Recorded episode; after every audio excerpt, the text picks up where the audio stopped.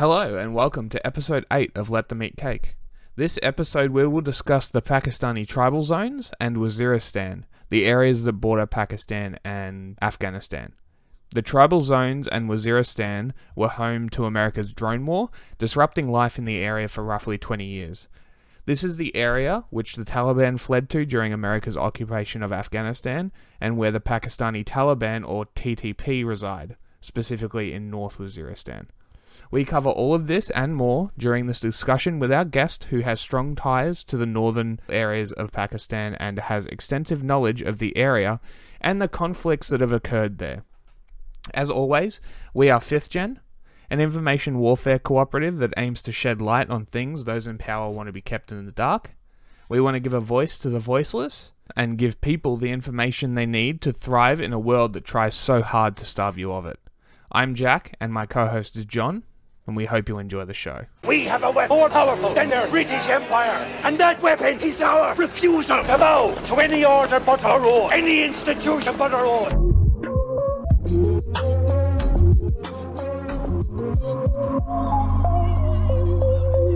What's up, guys? Uh, name's Ghazi Khan. Um, currently, right now in uh, Houston, Texas. Uh, originally, my family's from Pakistan, from the northern area, uh, KPK, which is the Pashto area. Uh, and what is what is a KPK and what is a Pashto? Oh, uh, okay. So um, the northern, uh, northwestern areas of Pakistan are populated by Pashto-speaking people. So Pashto is a language, and the people that speak it uh, are called uh, Pashtun or Pashtun or Pakhtun, depending on your dialect. The region is named after those people, and their language is Pashto, and they're called Pashtun. So I just was reading that there's a whole faction of people who think that they're a lost tribe of Israel. Yeah, yeah, yeah, dude. That's like an actual thing. Like, and Yeah? like, there's people. Yeah, there's people take that stuff seriously. Like, don't tell them they're not. But yeah, that's the thing. It's a very, let's- let's be polite. It's a very primitive area. There's not much, you know, uh, in the way of academic and historical recordings and stuff from like n- the native people. So a lot of it is like you know folklore and you know legends and stuff and some of it is like what indians and persians said about the people there. So it's it, there's not much factual information. So our area if you're not pashtuno he's gujar or hinko or like one of them other like chitrali or something. It's very uh it's a big deal. And there's a lot of like racism and like tribalism and stuff that comes along with that so That's it's what a I big was. deal Yeah, it's tribalism. I think is the best way to describe it But- but- because there- I'm talking because the the Afghan Taliban and the Pakistani Taliban people think just like when you hear that you think that they're just two branches of the same tree.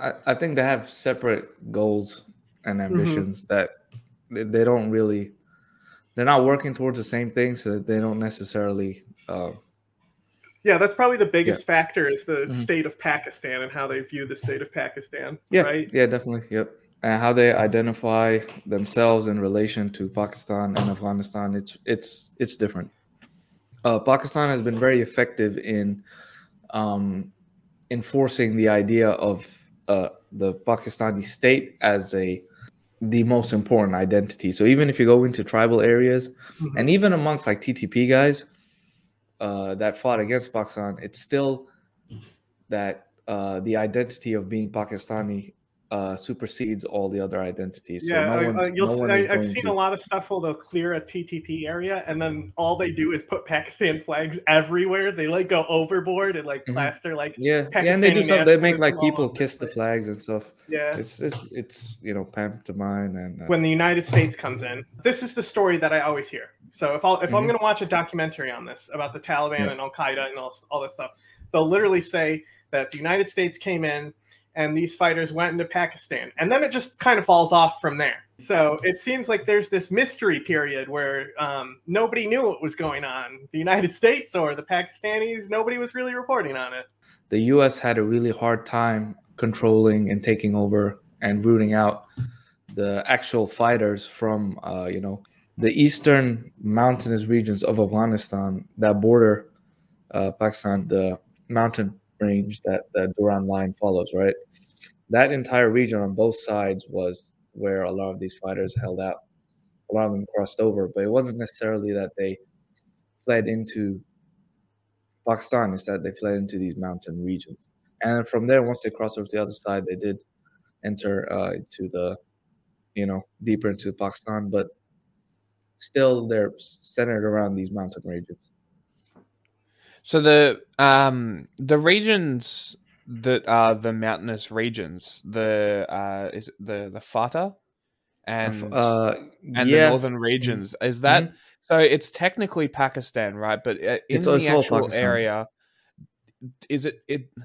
Are the people there? Do they consider themselves Pakistani, or yeah, is it? yeah, Yeah, yeah, definitely, yeah, yeah. Okay, you're not so it's, find it's not like a it's not that. like an autonomous sort of well No, it's it's so- like not like an autonomous culture where they're like uh like the Kurds where they don't want to be a part of these No, it's not like that. I mean, like for some reason, in the past like two, three years, you have had like actual separatists that say we want to break away, especially in like Waziristan. I don't know what like this is a very new phenomena, but they have always identified themselves as Pakistani. Like if you'll be hard pressed to find anyone, even people that are against the Pakistani state will not identify as, oh, I'm uh, you know, part of Afghanistan instead of Pakistan. That is not something you're gonna find. What you have to understand is that when the Durand line was drawn, right, the Afghan kings, uh, uh, King Abdurrahman, he actually wanted to um, separate the uh, people on the other side, those tribes, because they were supporting and creating a lot of issues and a lot of rebellion. So he was actually quite insistent on making the line over there on the northern side. Towards the south, uh, with regards to Quetta and the southern uh, Pashtuns, especially in the Waziri area, um, yeah, that's a different matter. But in the north, they definitely wanted to uh, separate them and keep those Pashtuns on the British side. Pakistan simply inherited the tribal areas from the British. That's the easiest way to look at it. Yeah, So what basically. the arrangement the British people had, the Pakistani simply carried that over. Pakistan and India was all one country, right?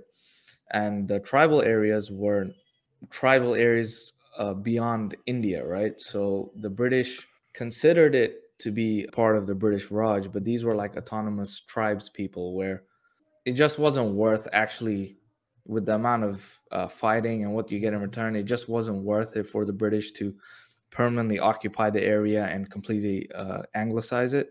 So they sort of just left them, and you know, through negotiations and uh, whatever bribery, payments, and occasional fighting, they sort of had an agreement.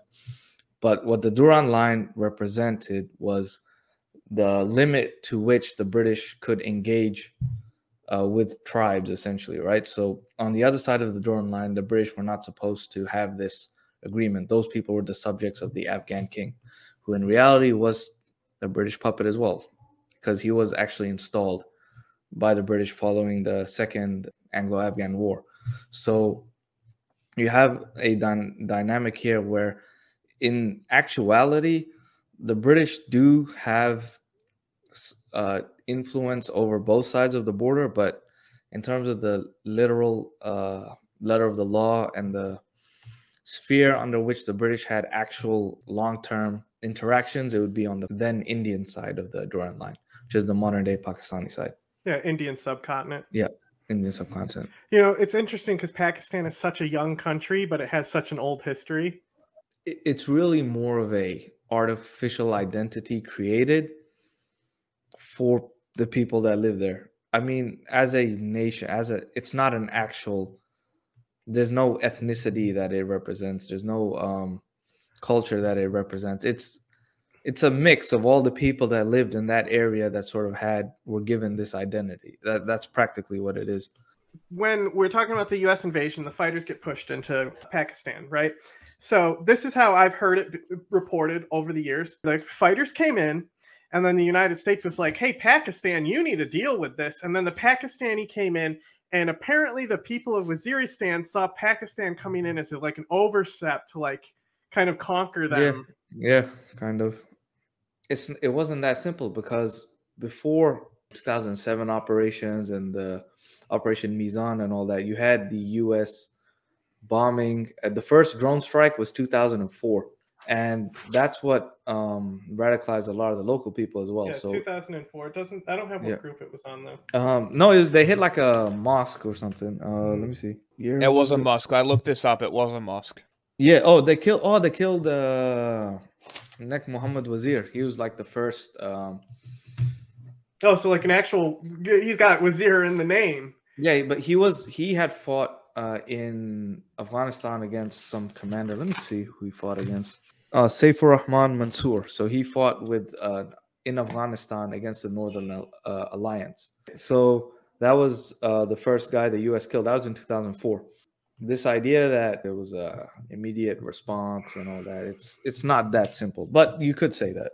How did the relations between the tribal politics of the tribal areas and the radical Islam of Al Qaeda come together? it's not necessarily just Al Qaeda. In one way, for a lot of people, uh, Mullah Omar was was a legitimate leader, and the U.S. invading Afghanistan and fighting Mullah Omar was something that all the uh, people had to stand up against. You had to go help Mullah Omar. He was a legitimate Islamic leader. So, what really split and what really caused issues with that was the Pakistan's response because when Musharraf came in, he began reversing the prior um, policies Pakistan had, which was really pro-Islamist and uh, pro-militant. And once he began began doing these operations and you know firing ministers and firing generals and you know clearing out the army and bringing in pro-U.S. Um, officials and starting to do these operations, that's what caused a lot of these tensions. Because in this early period, I think a lot of people are sort of looking like, what's going on? What is Pakistan going to do? You know, because for them, in their areas, they're Pakistani, which means for them, they're part of an Islamic country. And like to them, in their mind, obviously, we're going to, you know, be with the other Muslim country that's being invaded, regardless of, uh, you know, ethnic lines or whatever. So there, that sentiment existed um, amongst a large number of people. Once the U.S. invasion began to take swing and Musharraf sort of uh, was not doing the response people expected or were hoping for, I think that's when a lot of the uh, violence and the fighting started. Just doing a little bit of reading. Apparently, Pakistan claimed that drone strike, which may be why it's a bit hazy on whether that was it the could be- first one or not. It was definitely CIA, but uh Pakistan actually claimed it. Yeah, it could be because ISI, um, ISI would have been working unilaterally with the CIA. okay I, I like to make one thing like a bit more obvious for people that when they sort of view like um pakistan they view it as like a unified you know coherent state within the army you have each general's doing his own thing within the isi it's the same thing intelligence special for it's it's really third world. So the There's us something has says their is they'll, interest they'll, in they'll say the who runs Pakistan really. it's whoever's uh people run certain parts of the government and the us works with those people chinese work with other people. I'm sure russia everyone's got everyone's got their hand in the pot right? So that's and, what it's and like at the end of the saw- day, as a politician, you're trying to advance your own position. it's not even that dude you want money and nice house and it's really That's advancing your own position. That's your position in life too. I, I thought you meant like your political career and No, no, no. I- Personal I- gain. Political Yeah. career is also personal gain, though. I mean, there's people like in Pakistan right now with like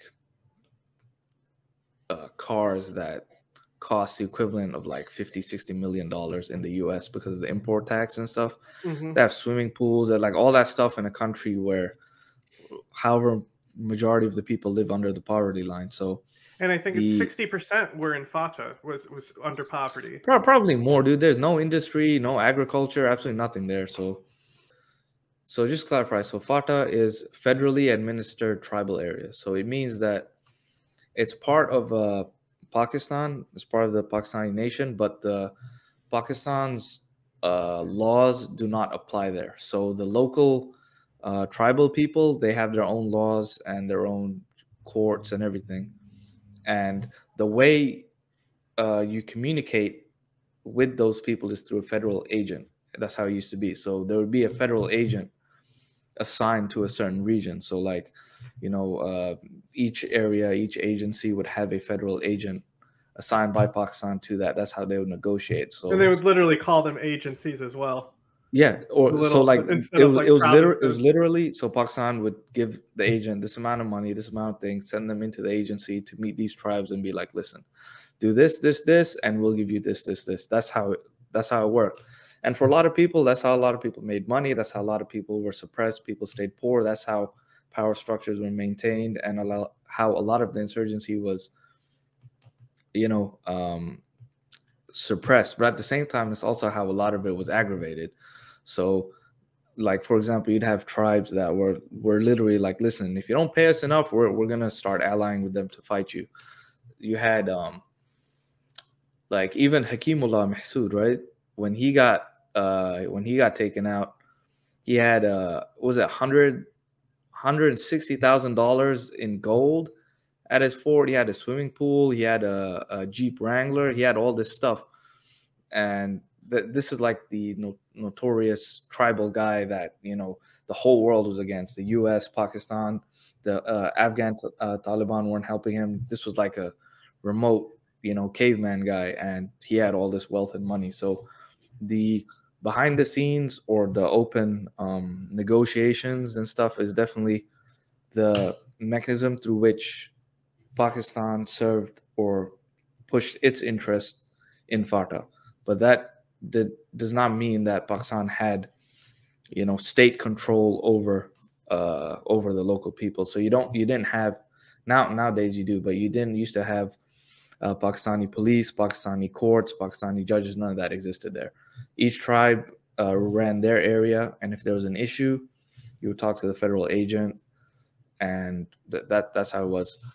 It's not that they were radicalized. The the people over there are all Muslim, right? You have even like the the secular movements, even like the ANP and the PTM and the more like uh, Marxist aligned, uh, you know, workers and student groups and stuff. Even that they do not go against the backdrop of uh, you know the Islamic you know ideas. Like no one is gonna you know go against God or what the Quran says or anything like that openly. That that never happens. So it's not that the area you know was like a more cultural area and then when the fighters came over it became radicalized that's that wasn't what it was it's the fact that the um islamic sentiment that already existed became um you know the, it got flared up. So it got aggravated in a way. So it was always there. Just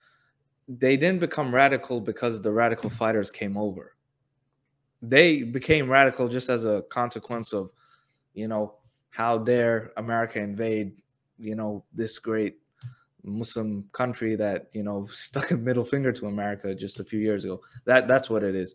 And more important more importantly for a lot of people and a lot of experts and stuff are disagree are going to disagree with me but mullah omar was one, one of the few people that actually was able to get tribals uh, tribal people on the Pakistani side to go, wait, no, that's our leader. Like whoever's in Islamabad, that's nice, but this is our actual leader. He dresses like us, speaks Pashto. He's really, uh, you know, he's a good fighter. He beat the Russians. He's gonna beat the Americans. That that was a sentiment that existed. The loyalty to uh, Mullah Omar for a lot of people was superior to loyalty to the Pakistani state. At this time, you had people in the Pakistan army, you had generals, officers that were literally going, you know, we're with Mullah Omar here. I'm there. You can find the article online. Just type in Musharraf dismisses uh, Pakistani generals. He had two generals that went to Mullah Omar and told him, "Our army and our nation is with you. Just give us the order." That that that was the situation Pakistan was in. It's a really fractured state where on one hand you have uh, Musharraf trying to, you know, hold the nation together and sort of you know keep in line with America, and you have this Islamist element that's there saying no, we're going to be with Afghanistan and Mullah Omar, and we're going to propagate this more Islamist viewpoint. So this divide exists, It sounds And- more like of a d- divide on foreign policy, though. but the foreign policy is guided by the domestic Mhm. and the local viewpoints. So you can't have this radical foreign policy if the local if the people are aren't up for it. And that's another thing that divided Pakistani society, which is in the Pashto areas, right, it's a lot more Islamic, it's a lot more religious. That sentiment was a lot stronger over there compared to like the more, uh, you know, the more populous, uh, more educated areas. So like you know, big cities like uh, Lahore, Islamabad, Karachi, where you have like, you, know, you have poverty and you know a lot of homeless and you know crime and whatever. But you have a lot of academics, you have a lot of secular people, and they're not going to be on board with this. So it this split, which is largely on ethnic lines, but it's not completely existed. And then once Afghanistan gets invaded, it all of a sudden flares up. So the Pashto areas are a lot more Islamic. They have a lot more of the violence and the fighting. You did have at one point Tehrik Taliban Punjab. You had um, you had Islamic militant groups in Punjab, Sindh, of course, Kashmir is a whole different thing. You had these, you know, non-Pashtun uh, militant groups, but they're not um, they're not fighting for uh, Mullah Omar. They're fighting to establish Sharia and you know uh, wipe out Shias and Qadianis and these other minority groups. To they're trying to uh, change the uh, Islamic uh, the make Pakistan an Islamic nation. Yeah, they Like, want a new constitution. yeah, they want that. basically, And but they don't want to. They want. They want. They still want to keep the Pakistan state. They just want. yeah exactly they just want to replace it whereas in the north you had people that are removed from all of that they're simply fighting against the in their eyes unjust occupation of a muslim country right across the border and in their eyes these people they speak our language. They're there are a lot of them. Were the same. Were intermarried especially in like the southern areas. The link between waziristan and paktia is a lot stronger than in the north. Uh, the like Mohmand, Bajaur isn't necessarily as connected to you know uh, Kunar and Nangarhar. So the cross-border relationships uh, had a greater determination in the south and in the north. But regardless of that, the religiosity and cultural values in the northern Pashtun areas meant that those people saw themselves as being obligated to fight against the occupation and in the rest of Pakistan, that sentiment didn't exist. Why do you why do you think that divide occurs? Realistically, like why why do you think that um, Pakistanis don't necessarily have that fight, that drive that the people in this area do? They, I mean, they do, but they, they have a different, completely different culture, completely different history, completely different language. They're a different nation in in. Uh, Yeah, that's that's Uh, why I said I technically. simplify it to four nations. Even and even not. you can go beyond even Yeah. simple four nations. You have uh, even in KPK, you have different ethnic groups. You have uh, Hinkawal, you have uh, Pashtuns, you have Pakhtuns, which are the northern Pashtuns. You have you know southern Pashtuns. They a lot of them have rivalries and stuff. It's everyone calls themselves Pakistani. Everyone says yes, this is my country, but what that country means for them is completely different. I think it's quite interesting. The post-British Pashtun identity became a lot more consolidated than it was before the British. The British, I think, were very effective in sort of uh, streamlining this identity that people have and being okay. Look, this is what you are, and giving that, and people think, Mm. "Oh, that's really okay." le- Yeah, let's be that. I The see what British were really effective in that. Mm. Why- well, we why- want to get yeah. into the actual formation of the TTP. When this dude, the second dude, Uh, yeah, it's the yeah, whoever it's, it's the guy who doesn't have the fantastic beard, the guy who came after him. everyone has everyone has very many beards. No, no, there. he has more of a Johnny Depp thing going on. Oh, you know? Hakimullah, the Chinese looking guy? Hakimullah is had an evolution over his career, right? So in the beginning, even amongst like uh like Pakistanis, like anti-militant people, he he did have a certain like um how would you say it? Like he did have a certain like aura or like persona around him because Yeah, uh, well, that's what I. was- Th- he seems Mm-hmm. when I read about him, he seems very like a Robin Hood esque legend. not not just that it's not just that it's like folklore surrounding him. Yeah, uh, I think it was more that in when he first started out, all of his attacks were against U.S. Like he's famous for shutting down the NATO trucks uh, Because going we need to feed our soldiers and shit. Yeah, so he, he literally shut down between 2007 and 2008. He shut down NATO supplies going from Karachi, which is the port in Pakistan, being driven up into Afghanistan. He cut that supply route off. So he had a lot of like support because of that. And then once he became Didn't they? Didn't they take a bunch of NATO supplies and stuff? yeah, so like yeah, they would like blow up uh, convoys and a lot of the times like letters and you know, dear dad, I miss you. But they had a lot of times they had weapons, they had uh, ammo, they had a lot of equipment, gear, and stuff like that. But I think mm, that wasn't the purpose. The purpose was literally to cut off that supply line that the U.S. had from Karachi. They between two, 2007 2008 they effectively shut it down. He had uh, and that's when the surge comes too. Which and not not only that, not only that, but he he's a waziri, right? Uh, sorry, he's a mahsud, but he was able to get support in uh, Kurram agency, Orakzai agency, um, Khyber agency, amongst all these uh, non wazir tribes. So he had support uh, amongst these Orakzais, these even these Afridis and uh, other tribals. Uh, he was able to raise fighters from these tribes to attack the convoys going through these agencies. So he had this he had a lot of pull. widespread appeal. a lot of yeah, which is had a lot very pull. unusual. Which is very unusual for someone that rose up from a Mahsudi militant, uh, Mhm. you know, tribal militia. But before we keep d- digging into him, just very quickly, like summarize the guy who came before him and then the group that came before him, how they transitioned into TTP. Because Okay, I see so- TTP really as ha- the Hakimullah. Like I see it really starting with him, Mhm. even though it started with the guy before him. You know okay, what I so mean? if you want to look at it one way, TTP is an umbrella term, right? That Pakistan uses to describe all these militants. It literally means Taliban movement. Yeah, it's Tehreek-e Taliban Pakistan. So the yeah, the movement of the Taliban in Pakistan. Let's let's translate it as that.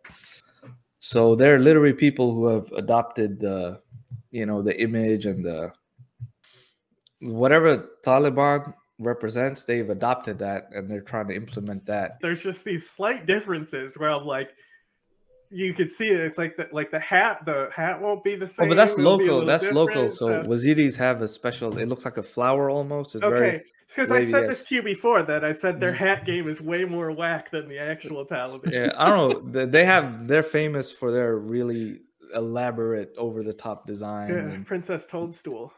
Well, isn't isn't um Ta- Taliban has a meaning as well, does it not? like yeah Taliban, this is this is really funny so uh arabic right a talib uh, a talib is a student in arabic right Mm. so in pashto that's a loan word so pashto uh, pashtuns in the pashto language you adopt talib right so the original word in arabic is talib in pashto you say talib right? Taliban is the plural form for that right? So you have a word for one you have a word for two and you have a word for many right? In pashto you don't have that. So taliban in pashto means like the many students right? The students students plural. In arabic uh, taliban means two students. So the uh yeah it's uh, talib, uh, talib is like a religious student taliban the religious students Madrasas. We've we've yeah. talked about Yeah. madrasas on the show before and yeah that's how they were used to that's all radicalize all over. So that- that's all it is yeah mhm. Okay. I think this is a point where this is a point where we have to start making some distinction and uh, bring in some terms, right, to clarify everything. So, in um, Waziristan, right, you have uh, the Waziri uh, like uh, main group, right? That's like the overarching tribe. Within Waziris, you have uh, Uthman Zays, uh, Waziri, and uh, Mahsuz. These are like the three um, lineages. lineages that all descend from the Waziri. So, or in a way, Mah- Mahsuds are like an offshoot. They're they have a different lineage uh, that they're a branch, but they go back to the same lineage, but they're a different branch. So you have Usman Zais, Waziris, and Mahsuds. They're all Waziris though. The Mahsuds and the Waziris, they have a very long-standing, well-established rivalry. They don't like each other. They have blood feuds going back decades, hundred years, whatever. These groups are called Lashkar-e, Tehreek-e, uh, Jaish. So th- these words mean uh, militia, group, party. That Hizb. So these are all like the prefixes, right? Mhm. So the party of, the group of, the militia of. So that's all that is. That's why a lot of them sound similar. You have Jaish Muhammad, Jaish, uh, uh, Jaish Iman, Jaish uh, Islam, Tawheed. You have like all these groups. They all believe in the same crap, but this guy's like, no. In my area, I'm gonna represent this. That's that's all that is. But yeah, Waziris and Mahsuds, they have this uh, long-standing rivalry with each other, and this is why I want to bring up uh, the Nek Muhammad Wazir. He was like the first uh, militant, organized militancy that was attacking U.S. and Pakistani troops. This was like in 2003, 2004. So when he got taken out, so he belongs to the Wazir tribe, right? When he got taken out, that's when a lot of uh, like you had this uh, intertribal fight for dominance Leadership crisis. not lead not even leadership crisis like which tribe is gonna be the militant group that Elite domination. Elite politics. yeah yeah to some extent This is a leadership So- crisis. yeah i guess so and Baytullah Mahsud emerged out of that so what he did was he put himself and his tribe as the dominant uh you know anti-american anti-pakistan tribe. That that's what he did. So essentially he made it that my tribe is the anti-american uh anti-pakistan state uh, tribe and anyone that's on that agenda they got to be under me and my tribe. That that's what he's done right? So in this area you have Baytullah Mahsud he's created that identity. Other people are believe in that right? There's other anti uh, and anti Pakistan militants but they don't necessarily want to be under the Mahsudi uh, they don't want to be uh, under c- control and you know being subjugated by the Mahsud. So you have this um thing where Mahsud uh, Baytullah is portraying himself as the leader and saying that all these other guys that are doing attacks they're really under me. But in reality each area and each tribe is you know acting independently and then he's sort of taking credit and uh, portraying himself as a leader. And you had in this period between 2004 and 2007 you had a lot of inter fighting uh, between the guys that were supposedly on the same side. So all these anti-us anti-pakistan groups are fighting each other uh, Bayt- Baytullah especially, he fought a lot of other militants, a lot of uh, other uh, Islamic militants for control. Like anyone that wasn't in line, that was close to his area, he would fight them. He killed Abdullah Mahsud, who was another rising guy that was trying to go around it. Uh, while Baytullah was emerging, there was another guy, Abdullah Mahsud, and he was trying to uh, go away from the tribal identity and sort of create a pan um, or a unified uh, Islamic front in that area. And Baytullah Mahsud allegedly had had him killed or gave Pakistan his location so he could be taken out. So there's that rumor. Baytullah consolidating power and uh, taking out people who he saw as rivals. Just look up death of Jennifer CIA agent. And then there was that guy in New York, right? The under underwear bomber. He took credit for that as well. Jennifer Matthews. Yes, Jen Matthews. Death her death. Whatever fort it was at. Okay. Uh, Camp Chapman. Camp Chapman. Yeah, sure. All right, so pull up the Um, attack on Camp Chapman for us. Yeah, I would I would pull it up on the Washington Post, but they um. No, no, pull up the wiki. Oh, you Oh, we're going open Wikipedia? source, yeah. Oh, okay. It says the Camp Chapman attack was a Yeah. suicide attack So by it's would say responsibility, and it might be a section in the table of contents on who claimed responsibility. responsibility, Al Qaeda, Pakistani Taliban, and Afghan Taliban. Does it say Al specific names? Qaeda, uh, The Pakistani Taliban claimed this attack. Hakimullah Mahsud. Okay, Yeah, so it was that was after so was the Claimed second guy. It was the second Yeah. guy. Who doesn't know, this is famously depicted in Zero Dark Thirty. This is Alec Station fucking up. They thought he was uh, gonna get them to Zawahiri, so they brought this guy in, and he was a triple agent working for Al Qaeda, and blew up the CIA base. Will this to, will come to you th- th- through, through unexpected way, inshallah. We will get you CIA team. Inshallah, will you get you down? Look, this is for you. It's not watch. It's detonator. To kill as much as I can, inshallah. This is my Inshallah. dua. To kill you, to kill your uh, partner, Jordanian partner. Don't think that you just press it and button, killing Mujahideen, you are safe. Huge explosion. It was the only time somebody has like directly attacked the CIA targeted like that. Hmm. But the TTP claimed claimed uh, responsibility for this. Guess what the United States does in response? Nothing. A double tap. Ow. A double tap. So they not only just killed a militant for it, Mm. when the people came to help him, they bombed him again. So they Oh, bombed Jesus the rescue workers. That's what Assad does. It's a serious war crime. Oh my god. But the CIA. Yeah, I was gonna say, don't. Uh, you're not allowed to do that, right? You're Yeah, not allowed that to fucking very attack medics and shit. That's a yeah, and it's it's not even medics. It's like the neighbors. Because what aren't you gonna go Oh. help your neighbor if his house fucking explodes, dude? Yeah. Kids and shit. Like all these people coming over to help, they bombed him again. And that was the CIA that did Yeah, they killed a lot of fucking people. It'll, you'll probably be in that wiki article. Say the it. response. should be targeted more. But this is why I wanted to bring it up because this gets us into the ethics of drone strikes because that's a clear demonstration of an amazingly unethical drone strike. That is a serious fucking war crime right there. Mm. And it's interesting because you'll talk to some of the people, um, mainly the people in uh, the uh, Khyber area, not the tribal area, that I'll hear that they're like kind of pro drone strike because Oh, they yeah. don't like the militants, you know? Yeah, yeah.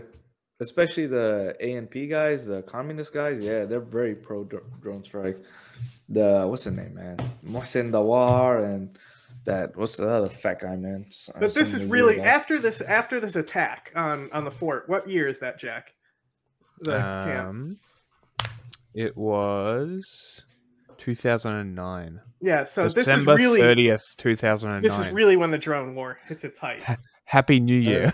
yeah. And then the other, the other, the other uh, use of drones was simply the fact that both U.S. and Pakistan were unable to penetrate the network these guys had. It was it was like fierce loyalty. So they so normally uh, the standard procedure, right?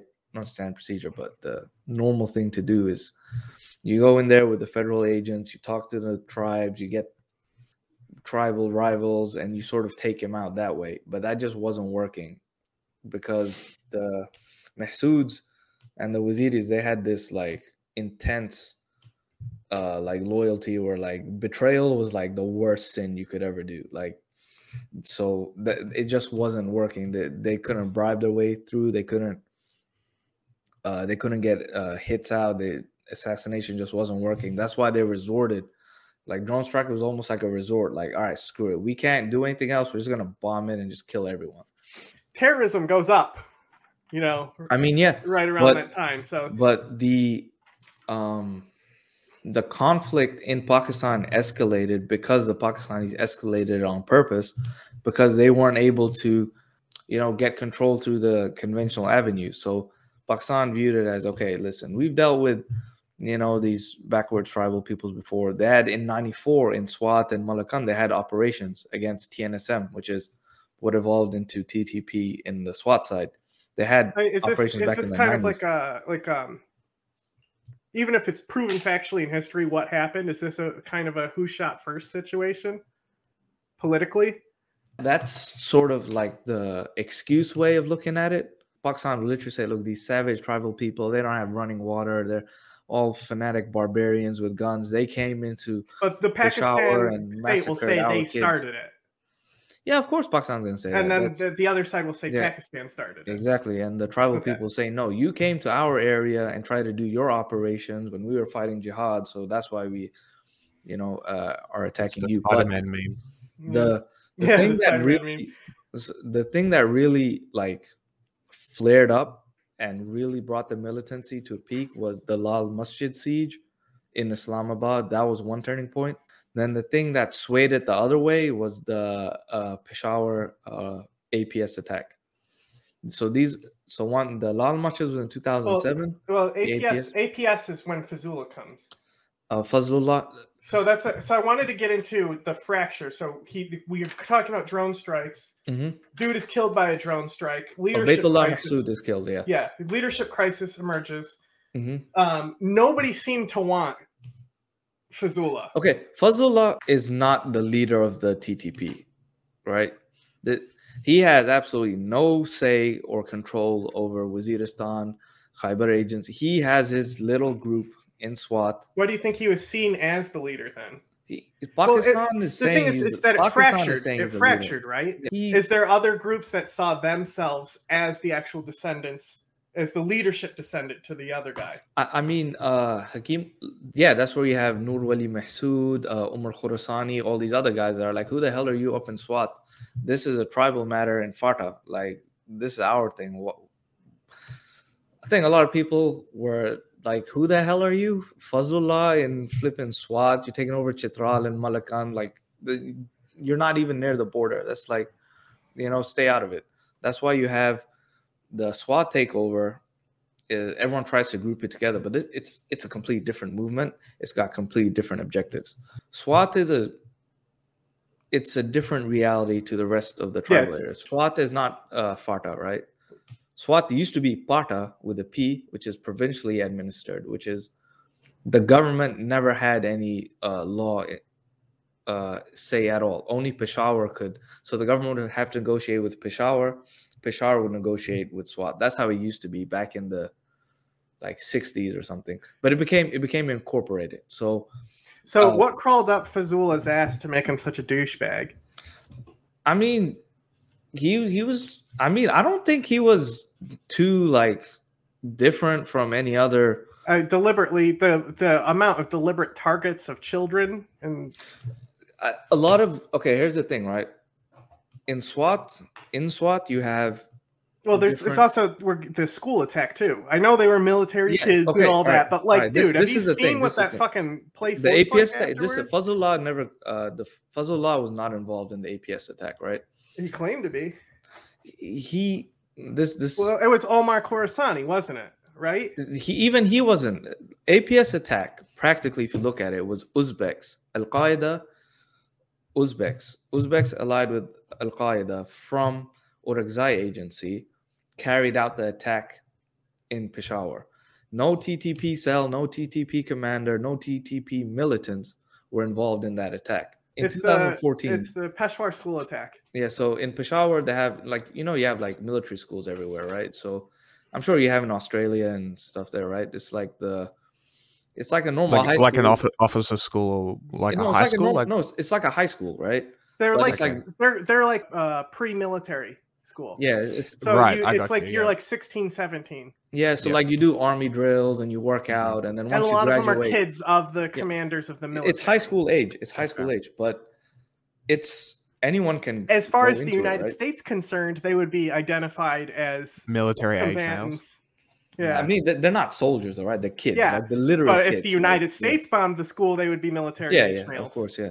That's but all I'm saying. The, it was fucked up attack, but I'm just saying, yeah, as but far as the the- United States is concerned, it's kind of hypocritical. Mhm.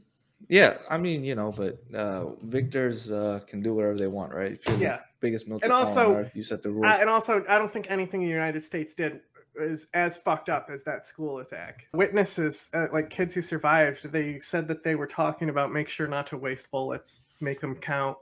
that's, I mean, that's that's the mentality of the people that did it. But the people that did it were Uzbeks, right? First of all, the Uzbeks are not native to that area, right? Uzbeks came from North Afghanistan. Uh, they were Al Qaeda fighters. They came to um, Yeah, the Uzbek militant movement is basically Al Qaeda. yeah. No, they they are Al Qaeda. They They, they, they sometimes they sometimes are considered a separate thing. It's like the Haqqani network are sometimes considered a separate thing than the Taliban, but they're ta- they're fucking Taliban. Okay, you know? alright. yeah, yeah. They're so these Uzbeks are Al Qaeda. After when the U.S. invaded, they moved over uh, into Orakzai Agency, right? So they were present in Waziristan and Orakzai Agency. So what happened is the local, uh, there was a, some of the local uh, elders, tribal leaders, whatever. They gave uh, Nanawatai, it's like a protection or like you're allowed to stay in our area. They gave that to these Uzbek fighters. That's the background. Then what happens is that the you have these military operations going on. Pakistan is doing the operations. These Uzbeks, they went in there, they massacred these kids, right? In response, Pakistan invades uh, Waziristan, invades North Waziristan, which is not where the Uzbeks came from. The Uzbeks were in Orakzai agency, so that shows if you know you're more conspiratorially minded that if Pakistan wanted to address the issue, they would have gone into Orakzai agency to the heart of the issue and wiped out the uh, Al Qaeda Uzbeks where they were at their source, but they didn't. They went into North Waziristan and attacked the uh, Waziri and Mahsud militants. The thing to take away is that the tribal militants were not like calling for this attack, and I think a lot of them, when that happened, were like, "Oh crap, this is gonna backlash to us who did this," right?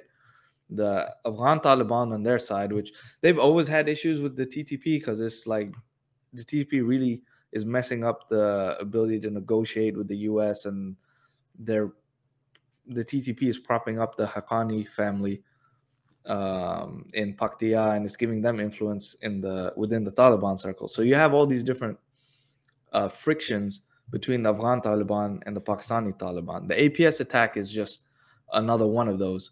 But the takeaway uh, uh, that I I would say is that the APS attack was the turning point after which the population, like the popul, like the actual people, were start to call for the Pakistani military to remove these militants. Mm-hmm. It's kind of it's kind of interesting you brought that up. APS attack is what really swayed public opinion against the militants. What gave them the initial support was the 2007 Lal Masjid siege in Islamabad. That's what really like that's where like local people were like, what the hell is going on? How dare Pakistan do this? What happened was there was there's a masjid, right? Like a mosque in Islamabad. It was uh it was like the the leader, the head imam, the head teacher that was teaching the kids, he's a Pashtun, right? So a lot of people from tribal areas uh, had con- family that were living in Islamabad that went to that school, right? I went to that masjid, sorry.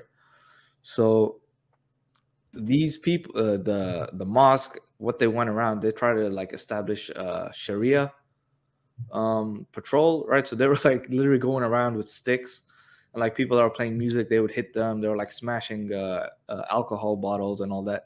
But yeah, this sounds is, exactly like the United States prohibition movement. If you actually look kind at of, right? They I literally mean, did this. They went into bars and like beat the shit out of bartenders. I mean, they're doing all this stuff. They, they, they they're like they're like you know TV. You can't watch TV. They were like destroying like video cassettes and stuff. But a lot of them were kids, right? Because this is like these are like seminary age. So these are like I don't know, like six or seven, but they're like 13, 14. Like the older ones are 18. The younger ones are like eight, nine. It's it's that sort of age group, right? So they're kids, and you have uh, a couple of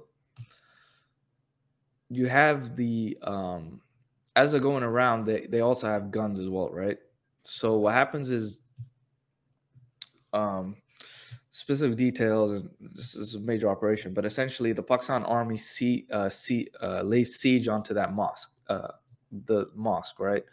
And inside the mosque, there's kids, there's women, there's you know people that were kids that are just there like to go to their uh like after school like uh madrasa right?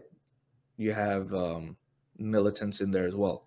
So pakistan lays siege to the mosque and what musharraf gives the order to go in there and take everyone out. And the uh, pakistan forces go in there and kill a bunch of kids kill a bunch of I mean, the claim is that they're all yeah. militants, right? Alpha team style. Let's go Russia. Yeah, but the so the uh, Pakistan says, oh, they're kids, but they're still militants, right? They had guns, and then a lot of the parents and the family are like, no, like we saw the bodies, like these these kids were like some of them like 9 10 so the unofficial death count is 70 the official death count is 10 so this is huge disparity right first of all pakistan is not even acknowledging a lot of the deaths in um, response to this attack, the tribal uh, militants, uh, you know, and tribal people really start to organize and be like, no, this is this is we're not accepting uh, this. This is you know they cross the line.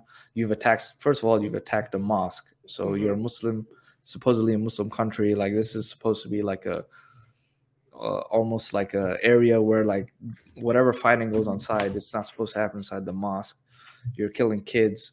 These are our kids because a lot of these families come from you know the tribal areas or the Pashto areas, and so that really inflared uh, a lot of the um, people in that area and really got um, the militant groups were able to use that as propaganda and recruit because of that attack.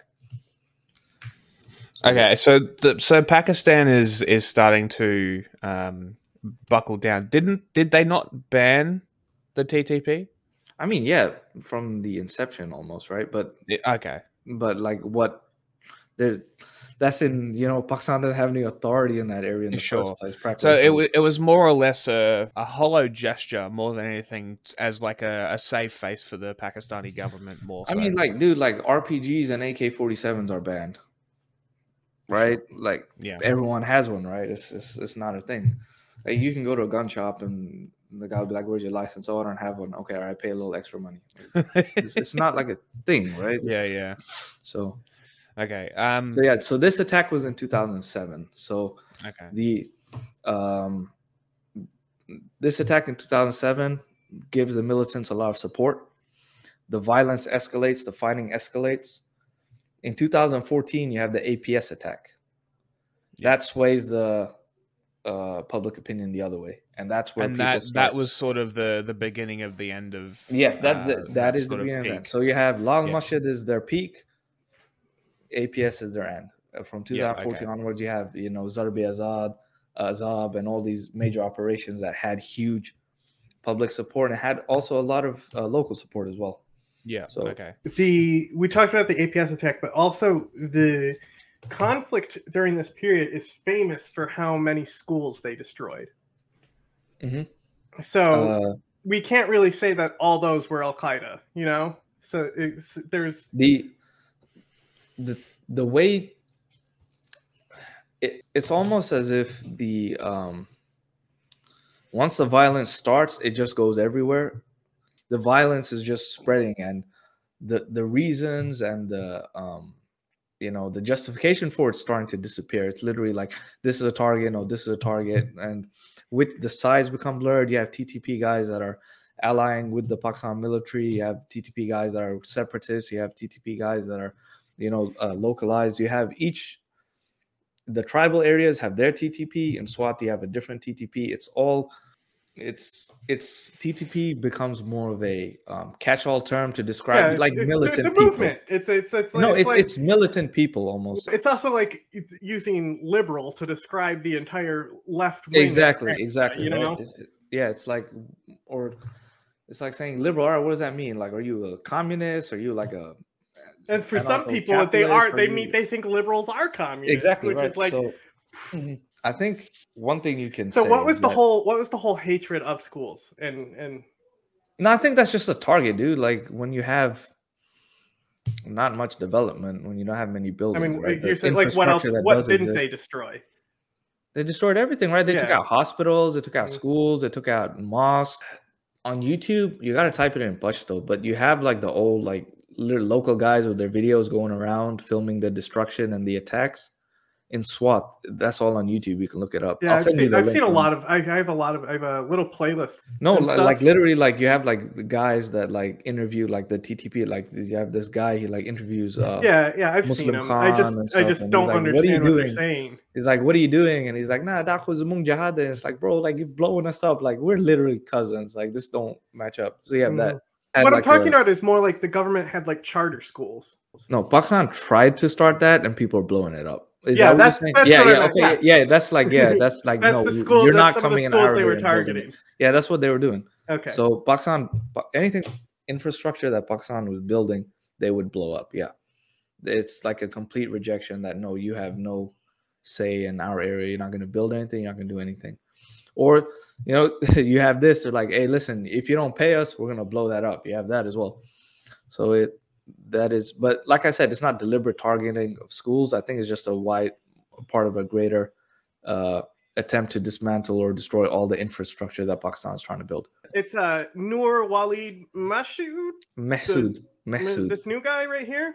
Noor Wali Mahsoud, the fat dude. Yeah, he just came in. and he kind or of he's been around for a while, but he's well, yeah, but he brought in the he brought in the two these two split factions and joined them into one to get Yeah, some. he got the Masood guys that were doing their own thing, right? And he was like, "No, I am your leader." That's what he did.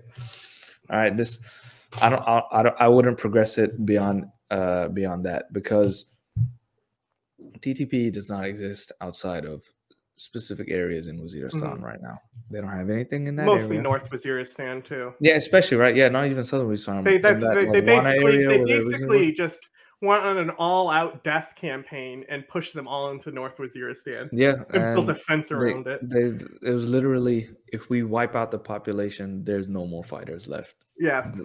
Well, Displace a um, million they- people. the civilians did 80,000. run away at that point. You had a million uh, internal refugees. Yeah, this is so- crazy. Uh, people ran, But there were the human shields as well. Like schools, that was another thing. Is like students made good human shields, Or, uh, how many and both students sides are- did that Yeah, because but both sides do that. Mhm. I, I was gonna say that uh, it was that the campaign was so brutal and so bad that people ran away into Afghanistan. Like that's when you know, like these people ran away from Waziristan into Paktia, into like um, southern Afghanistan, which at that time was like where the Taliban were resurging. Well, they for they kind he kind of came in at this time. Ceasefires are in place. Negotiations were going Mhm. well. They kind of put it on. Well, like, oh, if, uh, if IK is gone, is is, is this going to shake up the ceasefire with the Taliban? But it, it Hmm, seems oh. basically to a close, and this guy is like not really. He was escalating in uh, 2021. Fazlullah? This He's the dead, new dude. guy. Oh, in really? 2021, there was an escalation of Oh, attacks. yeah, yeah. Okay, so I actually 24 spoke about incidents this. in North Yeah, Waziristan. I spoke about this. Uh, they had no, it was way more than that. They had six. TTP claimed 600 kills in 2021. The, sorry, in 20. The since August 15th. Uh, when when did the uh, Afghan uh, Taliban take it? was August 15th, right? Uh, between August 15th and I think it was uh, April 2022, they claimed like 200 attacks. Uh, that was like 150 soldiers killed, however many hundred wounded. That was their claim. So um, a lot of people are saying that you know this escalation is a result of the Afghan Taliban taking over, and that you know there's going to be a resurgence in violence, and the TTP is going to reemerge, and they're going to be allied with the Afghan Taliban properly this time, and it's going to you know push the conflict over, and the Afghan Taliban are going to take territory in Pakistan. All this. Uh, yeah, and, stuff, and right? we have seen videos where they But- take a security checkpoint, and yeah, but the you know, on the ground there there's been no change i don't i don't think uh the I think you can evolution- expect instability with the United States pulling out of the country next door to you. uh it's i mean ironically the country's stable now that the us has pulled out so But do you think uh, integrating FATA was a huge part of that? um it it certainly And by integrating, are we talking about Mm-hmm. Yeah, yeah. massacring everyone in there and then i mean you kill, you or- kill off you kill off all the radical tribal people and whoever's left you can negotiate with and sort of you know bring them into the you know to abandon their uh previous Okay. ways So so what we're learning is violence works. work for Pakistan. I mean, they're never going to be able to. Um, I don't think they're never going to be able to quell the um, local tribal author- authority and replace that and make FATA like the rest of, um, you know, uh, Especially KPK. now they aren't. Yeah, they're not going to be able to do that. But Oh, oh, you, oh! I see. I was thinking you were saying the other thing. Never mind. but their uh, Pakistan has been effective in removing the uh, militancy against his own army. It's been very effective in doing that, and because it's been effective in doing that, it is now able to more effectively carry out its foreign policy with Afghanistan and negotiate, uh, you know, on that front. So, what what you're looking at, in a way, is a um, a evolution in Pakistani uh, foreign policy where they're moving. They moved away from you know a more uh, Islamist uh, I, idea and uh, being you know part of the Islamic world. And I think eh, over the next five years, in in the next yeah in the next five years you're going to see them shift more towards ironically India and China, and I think you're going to see um, the uh, attempt by Pakistan to have sort of like Afghanistan be the end of the uh, you know Islamic uh, area and Pakistan be the beginning of sort of a unified like a new tribal area. uh, uh, no a subcontinent uh, identified area so pakistan india and china be sort of a you know uh, working together and being sort of an, a unified not unified but a Strategic cooperative partner. Econ- uh, yeah strategic partner economic partners yeah. i think pakistan is very much looking Well, for so- that. No, I'm not sure India will like that. yeah india is No, definitely on it- board with yeah. that. I but mean, the thing, the, the thing is, is that there is a lot of racists in India, but it's not the government. The the, the government is going to do what the government does. I mean, you know, like the, the thing is that in Sindh, Punjab, they are Indians, right? yeah, Like, they, uh, literally, yeah, they, literally are Indians. Indians. Yeah. So, and that is the majority of Pakistan's population.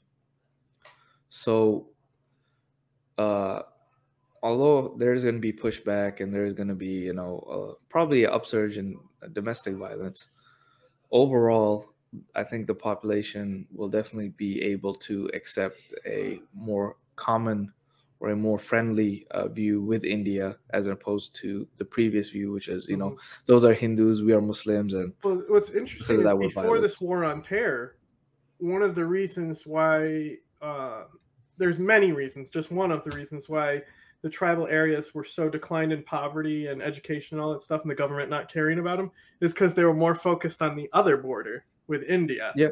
it's it's that it's the fact that at that like if you're going to back to the 60s and 70s like so that that's the uh you know back in the 60s and 70s with the uh you know russian invasion of afghanistan the rise of the taliban then you have the spillover into pakistan the rise of militancy in pakistan that you know really gained uh, steam in 2007 peaks in 2008 to 2009 2014 you have the APS attack and the steam starts to blow the other way. Pakistan really gains the upper hand the uh, population and even the local tribal people turn against the militants. And by 2016 2017 the violence is curbed. By 2018 FATA is ready to be integrated. And now you have a uh, the situation today which is you know everything's integrated everything's unified. It's sort of Jinnah did it. Ba- yeah, it's it's sort of duct taped together, but it, it's holding for now.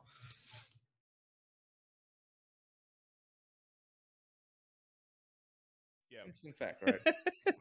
if you're like, uh, if you speak Pashto or whatever, right? You're always thinking, how come all these guys have like these really cool sounding names? So like you have Hakimullah, Baitullah, like Zabiullah. You have all these like you know, you have like uh, Omar Khurasani, Noor Wali. It's like all these really cool names, right? Like how, how did they come up with that?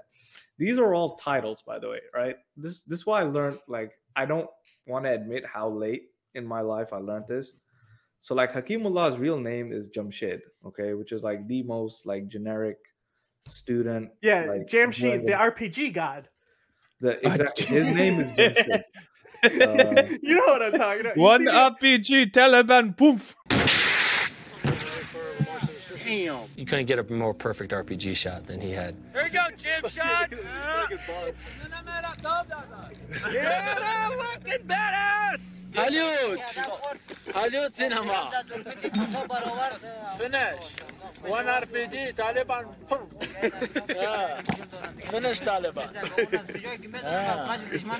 Jamshid, RPG god. the guy, he's nuts, man. The guy he clears the mind. He's like, yeah, it's pretty crazy, no, bro. Like Jamshed is like a dorky name. Like, Yeah. if someone's called Jamshed, it's like, bro, really? Like your parents like want you to go to school, like you know what I mean? So- like it's very interesting. I just wanted to say that, like, because you mentioned like uh his the other guy's name was an alias. So yeah, a lot of these commanders they have aliases. Mhm. Like no one's actually called like Saifi Muhammad. They, they have hacker names. Like, uh, yeah, everyone's called like Parvez or something. So Fucking Morpheus over It's here. very Hey, man. interesting.